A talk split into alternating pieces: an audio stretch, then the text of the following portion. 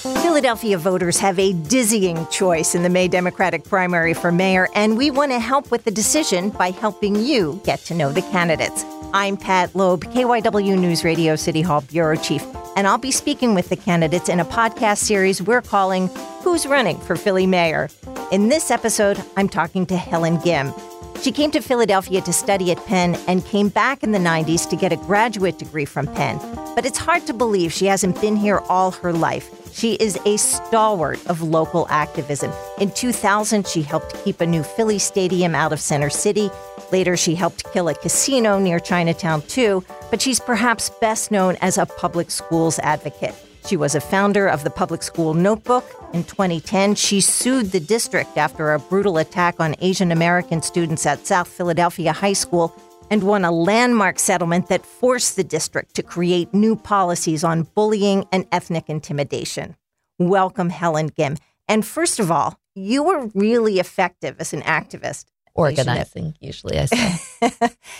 Okay, so for you, going inside government was almost like switching sides. What made you run for city council in 2015?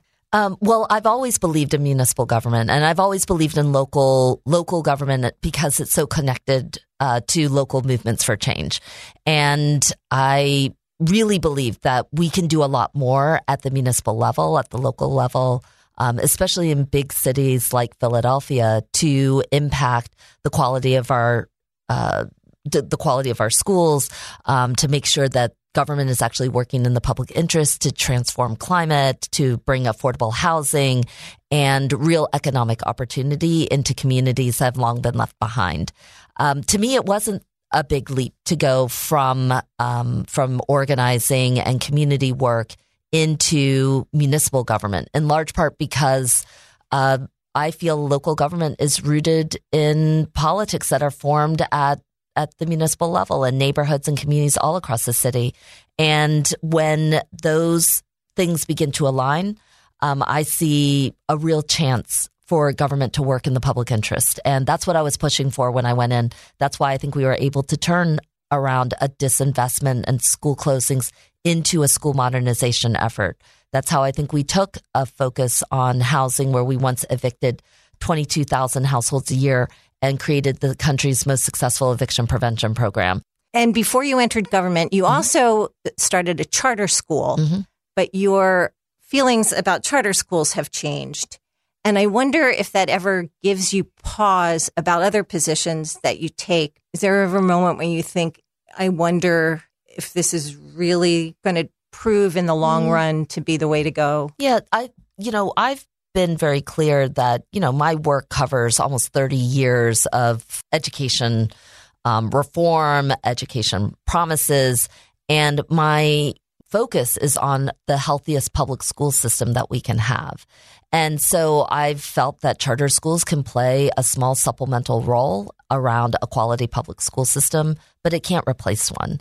And so as mayor, my focus has always been on making sure that the most available, highest quality option in any school system is their local neighborhood public school. And it's why I've spent so much time investing in education, in teachers, in the health and well-being of young people, and seeing children beyond a test score, making sure that schools are welcoming places that they can grow and learn, and not just a remediation for, for the most limited kinds of education, but we provide all sorts of opportunities because ultimately we're taking care of young people from the moment they step in as toddlers to through adulthood.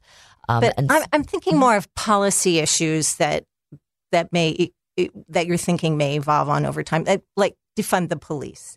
Is that something that you reflect on now and say maybe that wasn't the best approach? Or I don't think we took a strong position on that. 14 out of 17 members in 2020, when we were slashing our budgets, voted not to have a significant increase for the police department and to simply flat fund it. That is a very different narrative than what I think some people are interpreting. Our police budget is the highest in history. It's grown by 25% during the time that I've been on council. And, in many cases, I voted for it. And I continue to believe that, you know, I am in charge of departments and will continue to make sure that they work in the best interest. But the core area around this is about how to make policing work better for our city, given the amount of investment we've put into it. And in a situation where police are not the only operatives for how to ensure the public safety, we need to shore up a lot of other areas that have fallen through. And that includes, most importantly, how making sure that we're solving crimes, that we are supporting individual victims and survivors of violence, that we are improving our 911 response times, and that we are intervening, especially for young people who are in the path of violence. Those things will take policing and much more, and we have not done enough on the other alternatives. Okay, so no to past decisions don't give you pause about future ones. We made clear decisions at the time that when we were slashing budgets, we kept one department flat funded. Okay. So you mentioned eviction diversion. You also passed Fair Work Week legislation.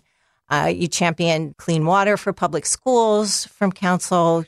That seems like public benefits, like what any citizen would want to see their government do. So why are some people so afraid of you? Are they? I've heard. I think what I wanted to do when I came onto city council was to show that we could do big things that transformed the ways in which people live, to ensure that we could have better housing, that we could improve the quality of our schools, and that it had to start from a real big local vision that was in concert with people on the ground. If people are threatened by that, it is simply proof that the tired ways of status quo politics and individuals who told us that we couldn't have nurses and counselors in our schools when we actually could have, that we couldn't figure out housing that was smart and benefited, and kept the health and well-being of the city in shape when we could have, are simply the people who have always held us back. The things that hold us back in our city are not these, terrible things that are impossible to overcome. Too many times the things that hold us back in Philadelphia are the old politics that tell us that we can't think any differently and that the same people have to be in power all the time. And I think what I brought in was not only a big vision, a real sense of energy and smart policies. I brought in a community movement that said that we're going to live differently. We want our government to work in the public interest. We want real outcomes that make a difference in people's lives. And when we deliver that, we're not just solving problems here in Philadelphia. We're becoming a model for the nation. Mm-hmm. Well, if some people are afraid of you, others think you're the best thing that ever happened to city government. You draw passionate opinions on both sides, for and against. So how would you govern the city when there's a faction within it that feels strongly they don't want you as their mayor? So I would say that everything that I've ever done has been about building a real sense of consensus and common understanding in challenging times and where there hasn't been a lot of agreement. And that is one of the most important skills that I think I bring to the table. There is absolutely no way that I would have been able to achieve the accomplishments I have single-handedly or by myself. I don't believe in a style of leadership that is, one individual bending the world to their will, which is kind of this old model of leadership that people have in their heads. My style of leadership is a lot on building large integrated systems to come together, changing the way in which people behave. We have to do things differently because we have big problems, and the way we're doing things currently is not solving them.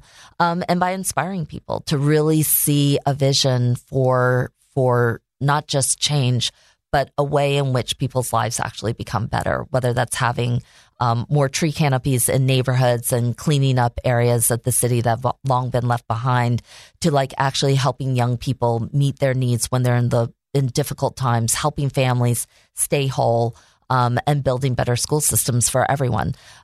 This is not, I think, a polarizing mission at the end of the day. I think that what's different is that the people who tend to be threatened by this are people who have benefited from a status quo kind of politics that has, really stratified Philadelphia into those who have and those who don't. And my work has always been to bring together people in build a large sense of consensus, and then lead with what I call a FOMO style of leadership, fear of missing out. You don't want to miss what we're doing, because what we're doing is actually transformational, and it will be exciting for the city.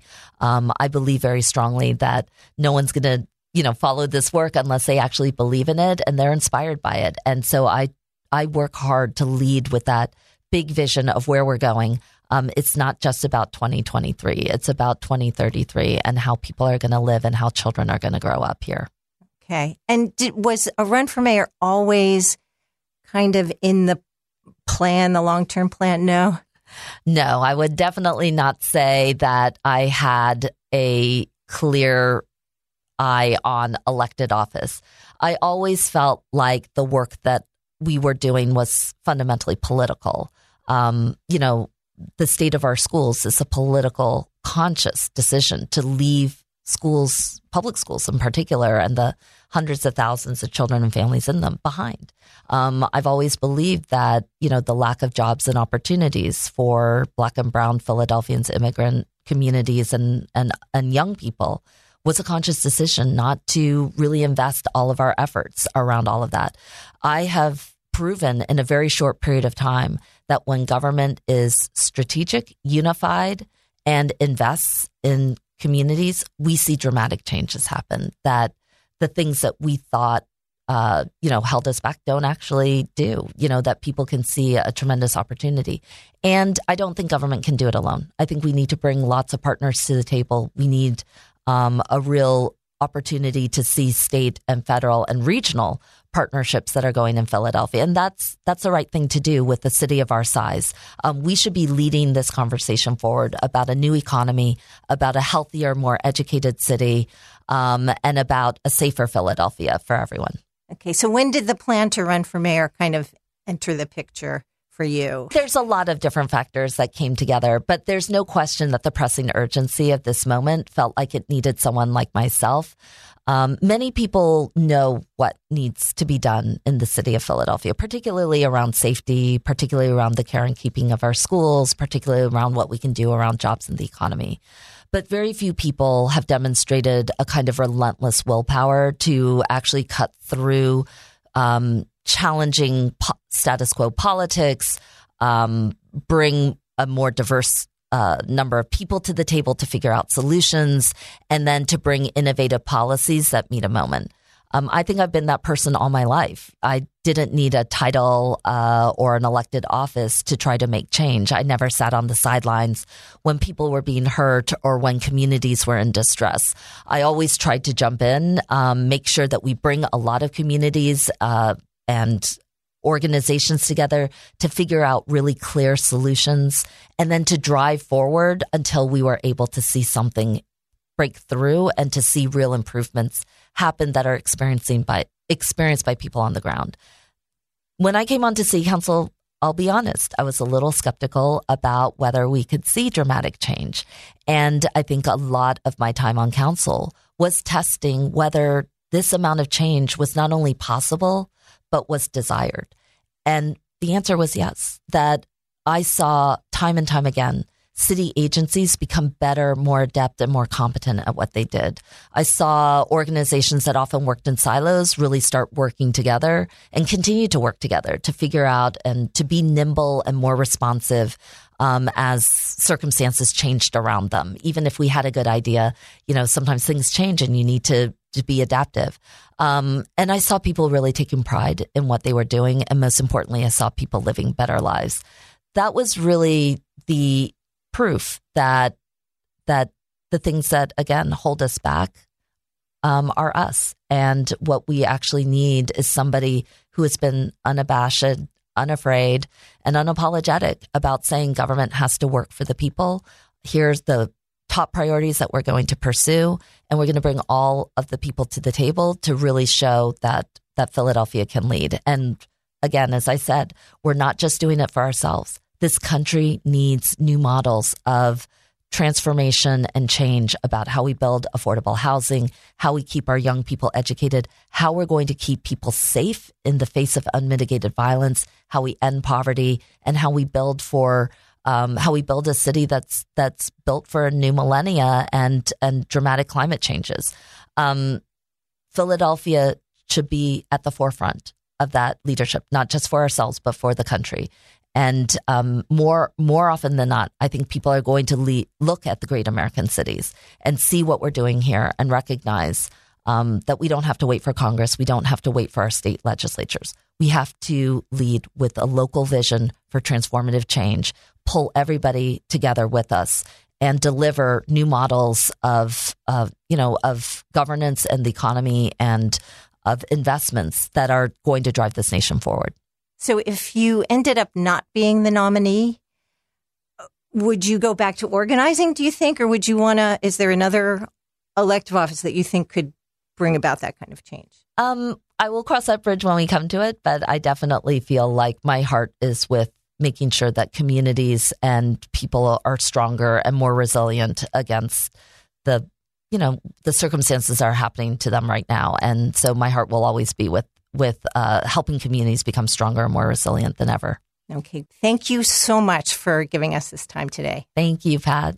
Helen Gym is in the crowded race for Philly mayor. On our next episode, we're talking to Alan Dom about getting rich in real estate and what made him run for city council. We could have saved tens of millions of dollars that we made more money. It didn't happen, of course, whatever reason, but I felt like, wow, there's some ideas I can help the city with that really could make a difference. I'm KYW News Radio City Hall Bureau Chief Pat Loeb. You can listen to Who's Running for Philly Mayor on the Odyssey app and all the places you get your podcasts. If you know someone who wants to know more about the candidates, tell them about the show. Thanks for listening.